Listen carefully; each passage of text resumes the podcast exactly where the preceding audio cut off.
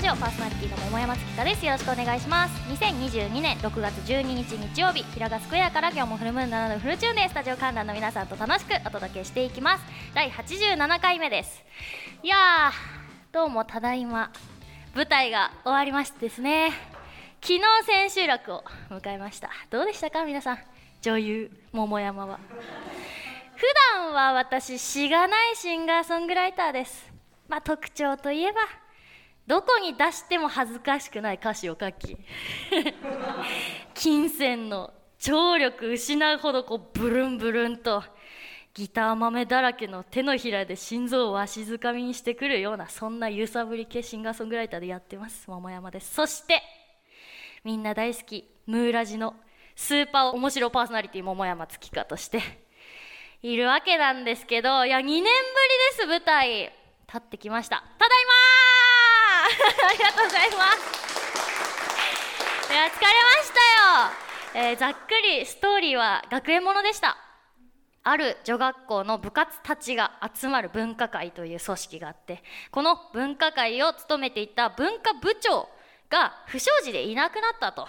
で加盟していた部活たちが自分がなりたい自分がなりたい自分の部活こそふさわしいとこう激しく戦い合ってさあ誰が文化部長になるんだとそういう話だったんですけど、えー、この舞台「レイブ塾」っていう企画が入っていて企画名が。ボリューム1に私は以前出演してたんですよ。それが2年前でアイドルや可愛い役者さんたちが集まるガールズ舞台でした。当時私は2年前ねバスケ部の部長でした。気が強くて何かあったらすぐ喧嘩するし手も上げそうになるし第一声のセリフ今も忘れません。はあ でした。でツイッターのレビューもねやっぱ楽しみにしてたんですけどバスケ部の部長怖かった。桃山さんの声が耳に残ってます。トラウマですと。書いてありました。今回ね2年越しですよ。ボリューム6どんな役かなと。可愛い子たちいっぱい出てます。先週も言ったんですけど放課後プリンセス純情のアフィリアベリーズ工房 AKB48 そうそうたるメンツが出てました。放送部演劇部ダンス部可愛い部活いっぱいぱいありました。さあ私がもらった部活何かと。弁論部。全然可愛くない！っていうのが先週までのお話でした。演じてみたらですよ。もう大変で長台詞っていうのはもちろん想像つくんですけど普通の長台詞と違って議題だの弁舌だの和コードだ安易だ愚かだと単語一つ一つが堅苦しくて覚えにくいしすっごい難しいんですよ。かつスラスラ言えないといけないじゃないですか。全然このリアルな会話のテンポじゃないんですよ。こうじゃない？え？どうして？だってかわいそうじゃん！みたいなやり取りとか全然ないの。もうひとたび私が話し始めると「意義があります」から始まり。先ほど部員数は関係ないということに納得していただけたはずではなかったですか？今年1年生が2人入部しましたので現在3人です。文化部長を決めるにあたって部員数関係ありますか？目立った活動とはどのような活動でしょうか？弁論部は現在ほぼ毎放課後部員で集まりさまざまな議題を設け弁舌を戦わせております。それは活動とは見なさないということでしょうか？それは地道な努力を軽んじる発想ではないでしょうか？勉学にしてもスポーツにしても全ては地道な努力の積み重ね。これずっとやるわけですよ。でね長台詞ってずっと聞かされたら飽きるじゃないですかさすがに。だからいかにこのこのもっとあるからね。この長台詞の中でイントネーションというか強弱アクセントをどうやってつけるかと。すっごい考えた1ヶ月だったんです。演出家ともそれこそ弁舌を戦わせそこが違う。なぜ違うんですか？とかこうリアルにやってたわけなんですけどさあそんな本番をですよ迎えたわけ。レビュー楽しみじゃないですか。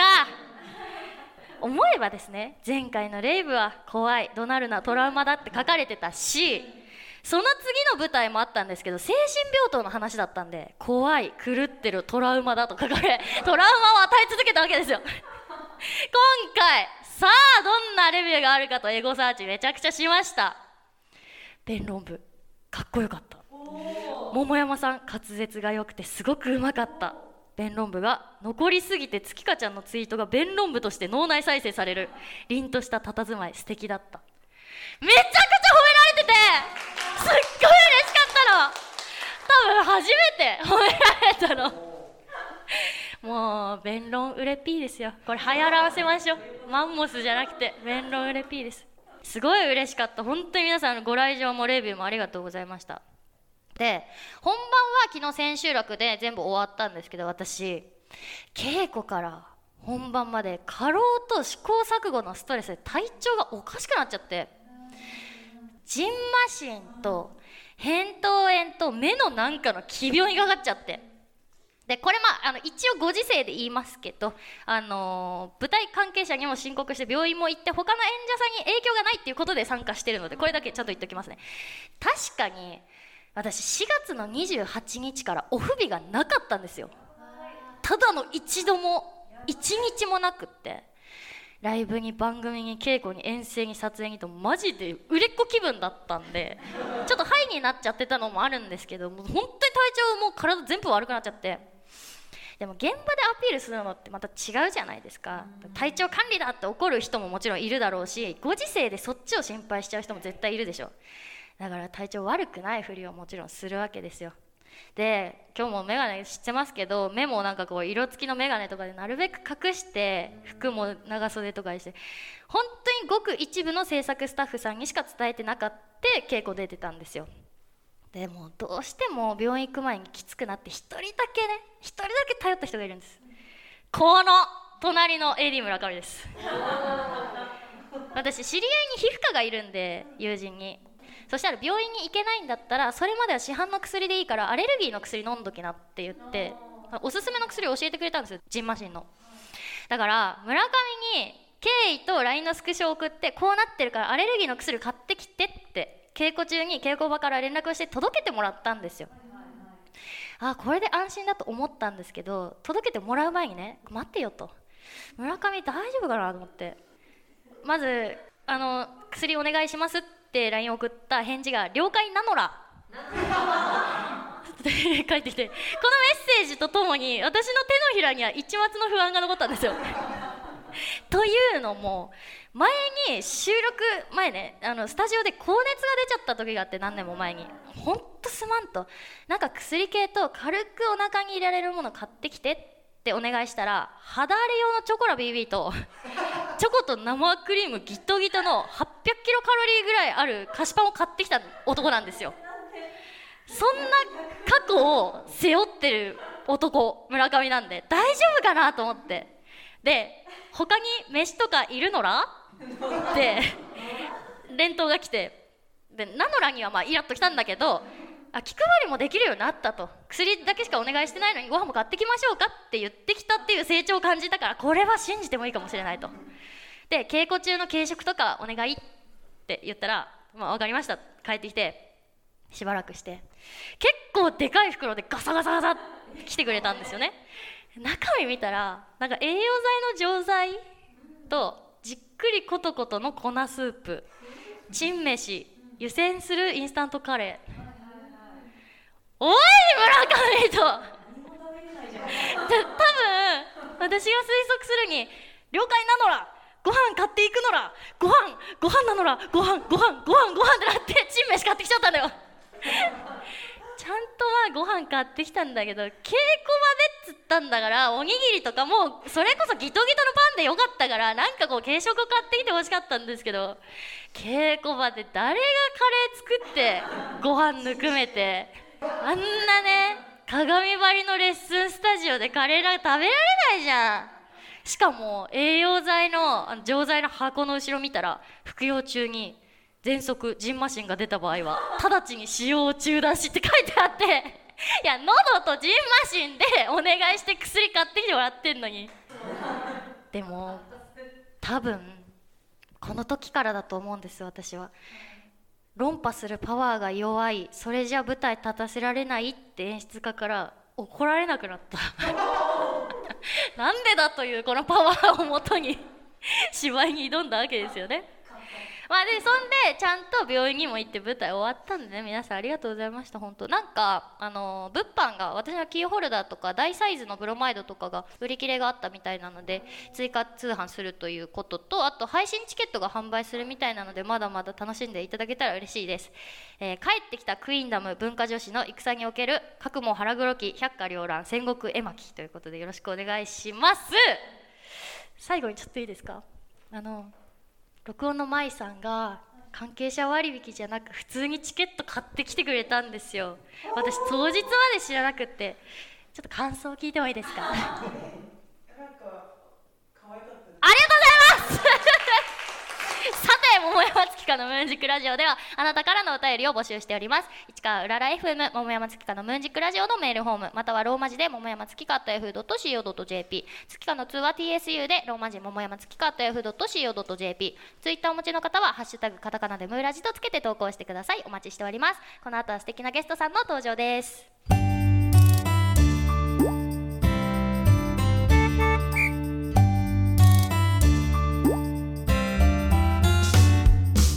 改めましてこんにちは。桃山月花です。それではお待ちかね。ここからはゲストさんをお招きしてお話を聞きたいと思います。春木奈美さん桃子さんです。拍手でお迎えください。よろしくお願いします。では簡単に自己紹介お願いします。はい、役者をやっております。春が来て実がなる春木奈美です。よろしくお願いします。お願いします。そしてはい、えー、とシンガーソングライターの MOMOCO と書いてももこと申します。よろしくお願いしおます。願いしますはいこの二人とお話ししたいと思います。はい。どうしようかな。奈美さんは普段何してる人なんですか？役者って言ってるけど言ってるんですけど、うん。最近まあ長野県で舞台やることが多くて、あの町おこしで呼んでいただいてて、はい。行くことがすごいありがたいことに多かったんですけど。どういうご縁であまなんか町おこしを？もともと浅草でずっと舞台をやってたんですけどその演出家さんが長野県出身ででそれで長野県にでお芝居することになってそのまま呼んでいただけました。素敵。全然出身でもないのになとは思ってたんですけど。そうそうなんですよ。縁もゆかりもなかったんですけど、縁ができたんで。はい。舞台多いですか？映像より。そうですね。舞台が多くて、あとはラジオとか、あの一つまたお仕事が決まったので、それもまた東京じゃないんで、東京じゃない。結局東京じゃないんですけど、頑張りたいと思います。いやでも地方でがっつりしちゃえば絶対食いっぱぐれないですからね。本当ですか？ちょ食いっぱぐれすぎて、食いっぱぐれすぎて、そうもやし生活とか、今月はちょっと。すごい野菜生活のすごい最たるもの。確かに。究極のじゃあ桃子さんに話してはい。シンガーソングライターなんですよね、そうです。どんな歌詞書いてるんですか？最近はちょっと性格悪い歌詞がちょっと多かったかな。好きですよ。って思ってるんですけど「He Got a Mean」っていう曲があるんですけどこれちょっと英語にしたんですけどよく聞くと「ひがみの歌で」うわすげえ すごい！そういうなんかあのコロナ禍でこう頑張ってる子とか見てた時になんかちょっとひがんだ気持ちが私に生まれちゃったもんでなんで？そのがっつりめっちゃ最初のコロナ禍の時ってライブハウス自体もやってなかったりとかすると限られたライブハウスで限られた子しか出てなかったような感じがしてああ私は選ばれないみたいななんか、そういう気持ちにちょっとなってたななんてお二人ともお芝居と音楽一本ですか？いや私は日中 OL してます。あそっかそうでしたよね。はい。皆さんお疲れ様でえそれってなんかあれなんですか？週末アイドル的な的な？あコンセプトなんですか？あそ,、うん、そうんそう言いたいところですね。週末アイドルってなんかおこがましい。ではいはい。いやいやいやなんかどっちに絞るとかなくってことですよね。そうですね。いやなんか絞るのもありかなとも思ったんですけど、うんなんか歌詞を書くヒントも会社にあったりもするんではいなんかちょっとネタ探し場所でもありますね今わかりますねそれも、う。ん。なんか芸人さんとかも売れててもうバイトやめなよって言われてる人もいやバイト先結構面白いことあるんでそうなんですよ。絶対それでなんかお金とかじゃなく辞めない人もいるからね。おつぼねが嫌いって曲も書きましたし、っていうヒントってあります？お芝居。ありますよ。やっぱり日常人と関わることで、人の癖とか自分は理解できない考え方の人と会うと、あ私これ引き出しに入れとこう、えー。この野郎って思ってます。なるほどね。それでヒントを得たた表現ってあります？ありますけどあんま採用されないです。なんかもうちょっと優しい人になってくれるみたいな。まあ悪い人を引き出しに入れちゃったからそう言われるよねみたいな、はい演出家と喧嘩します？私喧嘩って言っていいのか分かんないですよ。立場が違うんで、でもこう終わった打ち上げとかにこう「お疲れ様でした」って言うとやっぱ向こうも酒入ってこっちも酒入ってるんで「お前のあそこはやっぱダメだった」みたいな「今言うんですか?」みたいな喧嘩とかありますよ。いやでもこれはね多分演出家の肩持つわけじゃないけど多分春樹ちゃんが一定以上の及第点を叩き出してるからやっぱ集団行動だからさ、うん。もうちょっと伸びてくれっていう芝居できない子に時間割きたいから、うん。もっとダメ出ししたいけどとりあえず一家になってるっていうパターンはあると思う。あるかもしれないからそこを超えれなかった自分も情けないからもう喧嘩じゃないけど終わった後にチー。あー。みたいなもう一回本番やりたいとかありますね。小屋入りしてからすごい伸びる子とかもいますしいますねいますね。これ音楽に落とし込むと何なんでしょうね。わかりませんねすぐ言っちゃったけど。考えろよみたいなねわかりませんね。えでも今の例えってあの舞台稽古中に私が目の当たりにしてきたことだし音楽にするんだったら私はやっぱバンマスと言ったらバンドマスターと言ったらちょっとおこがましいけどボーカルだし私の作った曲をバンドたちがやってくれるわけだから確かに。あギターの音ちょっとうるさいけどとりあえずそれはよくってドラムのリズムがブレてる方の方が気になるなってなったらこっちに時間割くから。確かに確かに。なるほど。でライブした後にいやあのエフェクター正直使ってほしくなかったけどあの時言ってももう時間なかったしっていうことあるんだよありますね。ね なるほど。そういうことか。で言われる方もわかるんですよね。音楽で喧嘩することってあります？えないです。ずっと一人ですか？ずっと一人です。編曲も？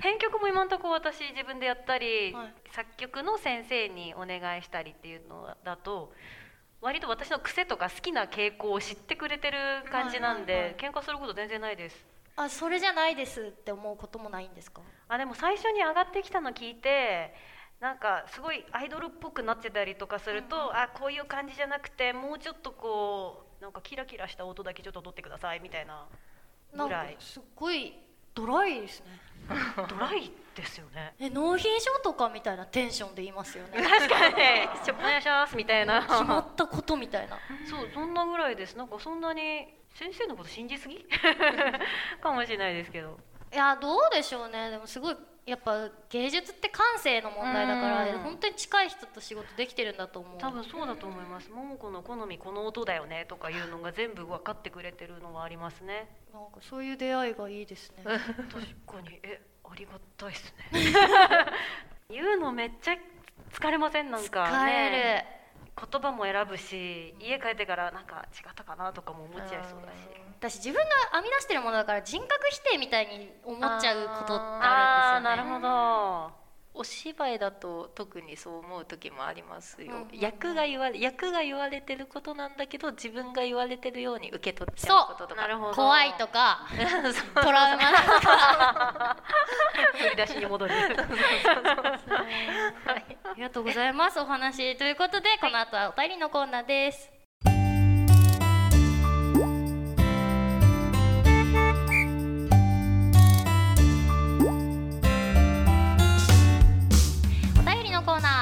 ゲストさんと盛り上がったところでここからは番組リスナーの方やスタジオ観覧の皆さんからいただいたテーマメールを紹介したいと思います。今回のテーマは恋バナです。どんどん読んでいきましょう。東京都昭島市ラジオネーム一重で何が悪い。恋バナと言われるほどの話はないですが同じ人に6回告白して6回振られたことです。プロ野球のリクエストも最大2回までなのに わらなんか本当っぽい。でも回野球のリクエスト最大2回までなのに「わら」って書いてあるので7回目いきそう。いきそうですね。続いて東京都ラジオネーム曖昧なレッサーパイン。僕はいつも好きな子に渡すプレゼントで失敗してしまいます。中学の時は王冠マークのキーホルダーを渡せばダサいと言われ大学で気になっている後輩にタンプレでネックレスを渡せば重いと言われてきましたじゃあ一体何を渡せばいいんですかね？ちなみに先日後輩の子を少し高めの焼肉に連れて行ったら値段を聞いた友人から重すぎていらない誤解されるよとお叱りを受けました。友あ達思いではある。友達というか優しいですよ気になってる子。ね何が重くないですか？気になってる後輩。大学。えー、食べ物？食べ物。消え物。がいいかなって思いますようんがねいいかも。クッキーとかがいい。最初はじゃあ消え物にしましょう、はい消え物で続いて神奈川県ラジオネームミクロミッツァ。桃山さん恋愛相談があります。金なし食なし顔普通髪ボサボサの僕、はいめちゃくちゃ可愛い子と付き合うにはどうしたらいいですか？一応特技として選んだカードを当てるマジックはできます。これねカードマジックできますは前から何度も言ってるから多分本当なんだと思う、これしかないんだと思う。なるほど。カードを当てるときにすっごい口がうまけりゃいいんじゃないですか？あ面白い。面白い。あーじゃあ、えー髪整えて仕事探して話術を学ぶ、はい、うん。完璧じゃないですか？解決続いて、はい。東京都ラジオネーム曖昧なレッサーパイン。僕は今まで彼女ができたことがないのでどうすればモテるのか桃山さんとゲストの方に教えていただきたいです。いつも野球詳しくないと一人で勝手に人狼している桃山さんなら駆け引きなどは得意なはず。ぜひ教えてくださいまあ野球は確かに詳しくないんですけど、まあ、曖昧なレッサーパインがどういう人かわかんないけど駆け引きをなんか教えてほしいって言ってくる男の子はどうなんだろうね。そうちょっとそれ思いますよね。あとなんか駆け引きがうまいからモテるのかっていうのもちょっと分かんないじゃないですか、あんまり試されすぎてもじゃない？確かに。うん。続いてラジオネーム埼玉のマッサン現在進行形の恋バナはありませんがかっこ冷や汗。桃山さんへのエンターテイナーとしての高い才能にとっても恋をしていてラジオを聴いたり CD を聴いたり YouTube を見たりしてると毎日月花さんと接しない日がないくらいになっています。ムおー。ーラジがある限りはムーラジとともに月花さんへの恋心を温めていきたいと思います。これだーこれだよおめでとうございます。ありがとう。俺だよ。はい正解出ました。はい。100点 続いて。福岡県ラジオネームナッチ。かなり昔の話で今は当然嫁様に恋している。以外ないのですが20代後半に路上で歌っていた当時18歳なりたての女性に声をかけてかっこナンパではないその後お付き合いするようになったことがえすごい。自分の中では一番の思い出です。かっこナンパではないって本当に書いてある。本当に過去ナンパでは？派手な。行動力というか考え方が枠に収まらない人で一例を挙げるとテレビで見た小学生に食育を教えるために豚を育ててそれを加工して給食で食べる取り組みをしているというテレビを見るとそこの小学校へ私も豚を育ててみたいけどどうやったらできますか？と問い合わせをしたりするお方でした。すごい。すごい行動力。この出会いをきっかけにギターを15年やって路上にもライブハウスにも少し出たりして一生もんの趣味を得ただけではなく人間性もかなり変わったような気がします。ちなみにいろいろやらかしていろいろ痛い目にもあっていますがお昼なのでやめておきます。すごい人だったんだね。これ嫁じゃないのかな？嫁じゃないんか。じゃないんでしょうね。私もあの商業施設とかでエレベーター乗ってて、うん。なんか例えば100均とかロフトとかなんか探してるお店、が何回かなーってなった時に「100均何回か知ってる人!」っていう時があるんですよ。すごい。声に出してえー。周りに聞くんですか、アナログ最先端ですね。え ーエレベーターって案外電波入んないんでググれないんですよ。あなるほど。そうですね。まあ確かにそっ6か。階6階にあるって教えてくれる人がた優まにいる。しい人がいる。大抵シーンなんですけど。大抵シーンでしょうね。怖いって思うもん。続いてラジオネームはっちゃん。あるメジャーアーティストのファン仲間で SNS で仲良くなった人と初めて会って、禁煙の喫茶店を話しながら探していたら振り返ったらおらんかった。ええ？生きてる人間それ。確かに。巻かれたってこと？そっちそっち。そういうことじゃなくて？お気づきだろうか 笑っちゃいけないけどさ。続いて。神奈川県ラジオネーム首位打者伊藤。僕は最近合コンに誘われて参加しています。え？すごい。そこで好きなタイプを聞かれるのですがなんて答えると好印象ですか？僕は引っ張ってくれる女の子が好きなので元ヤクルトの古田くらいリードが上手くて包容力がある人が好きです。と言いたいのですがこれで合ってますか？まあ合ってると思う。合ってます？打率も高いしね。なるほど。続いていきます、ラジオネーム爽やか大魔人桃山川さんこんにちは。山川かな。小高かな、えーやっぱり今年は鈴木誠也の抜けた穴がどうなるかと思いましたがホームランが出ない代わりに打線のつながりがよく効率よく得点し投手陣も安定していると思います。交流戦では調子を落としていますがリーグ戦再開後に巻き返しに期待したいと思います。恋バナって広島東洋カープの話じゃないんですか？恋。恋。と縁遠すぎて野球のことかと思っちゃった。まあね毎年交流戦良くないんでねカープ開幕してからソフバンとずっと強かったけどね。確かに。い野球見る人？やちょっとしか見ないです。でも詳しくない。いやその程度の方がいいと思います。私も全然野球とか分かんないけど。鈴木誠也頑張ってたね。最近聞かないけど。めっちゃ打ってましたよね。頑張ってください誰への？誰へのエールなんだろう続いて。神奈川県ラジオネーム首位打者伊藤。やっぱり僕が好きな選手は前田智則ですね。あの無駄のないバッティングフォームが好きでした。あこれ恋は恋でも広島東洋大の話 恋バナーでしたね。大変失礼しました。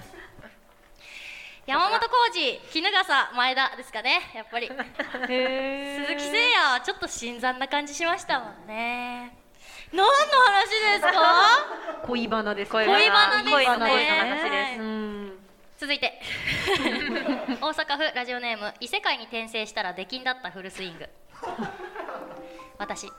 ねえ恋バナしようよ。不思議花バナバーナ。私。不思議花は彼氏いるんだっけ？不思議花バナバーナ。私。えー、そうなんだ。意外不思議だねもそう思うよね。不思議だね。だねだね。私。やっぱり旅と恋愛の両立って難しいんだよね。不思議だね。そうなんす。マサラタウンを離れて早20年。今夜もこうして夜は更けていく。彼は出禁なんですけどはいはい。異世界に転生してしまったみたいですなるほどいいのかな？彼は。いいのかな？おい君に言ってんだぞ。聞いてんだろ？はいお便り以上です。ここでリクエスト曲があります。はい。それではお聴きください。私桃子のブラッキーポップはいお聴きいただいたのは桃子のブラッキーポップでした。はいそろそろエンディングの時間となりました。今日のゲストは春木奈美さん桃子さんでした。今日の感想と告知があれば聞いてもいいですか？はい今日とっても楽しかったです。ありがとうございます。告知の方はツイッター春木のみで検索してください。そしてはい私もすごく楽しませていただきました。私6月24日に池袋のファイブさんでライブがあります。よかったら遊びに来てください。よろしくお願いします。はいありがとうございます。次回の桃山月花のムーンジックラジオは6月26日日曜日です。詳細は番組公式ツイッターホームページでお知らせしますのでチェックしてください。番組への感想やテーマメールは番組公式ホームページのメールフォームまたはツイッターをお持ちの方はシャープカタカナムーラジとつけて投稿してください。株式会社セガエンタープライゼス元専務湯川秀和氏が一昨年亡くなっていたことが収録日の今日6月6日ツイッターで流れてきました。ご冥福をお祈りします。セガなんてダッセーよな。プレステの方が面白いよな。近所の子供たちの声を耳にした専務の顔今でも私は忘れられません。